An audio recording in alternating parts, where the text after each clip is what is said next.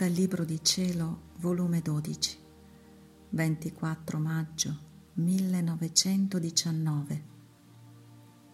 L'anima nella quale dimora Gesù sente ciò che il mondo manda a Gesù, durezza, tenebre, peccati, eccetera. Invece di pensare alla mia privazione, devi pensare a difendermi dai mali che mi mandano le creature e a spezzare il furore della mia giustizia. Così io resterò difeso in te e le creature meno colpite. Mi sentivo molto oppressa e afflitta per la privazione del mio dolce Gesù e gli dicevo con tutto il cuore, vieni, mia vita, senza di te mi sento morente, ma non per morire, ma solo per sempre morire.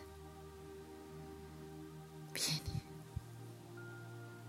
non ne posso più.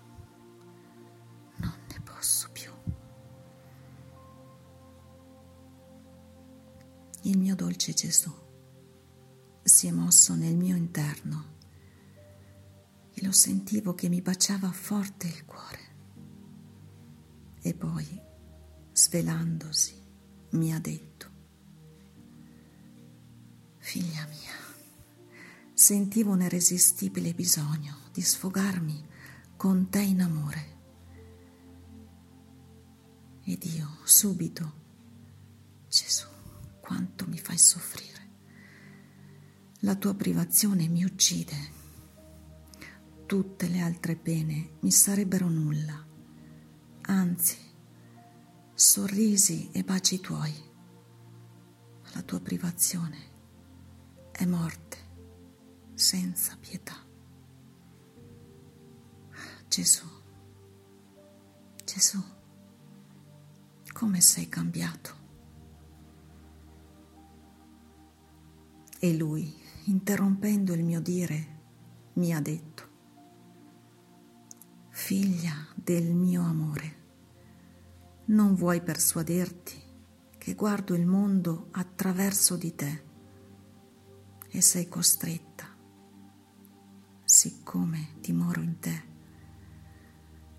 a sentire ciò che mi manda il mondo, durezza, tenebre, furore della mia giustizia, eccetera. Sicché invece di pensare alla mia privazione, devi pensare a difendermi dai mali che mi mandano le creature e a spezzare il furore della mia giustizia.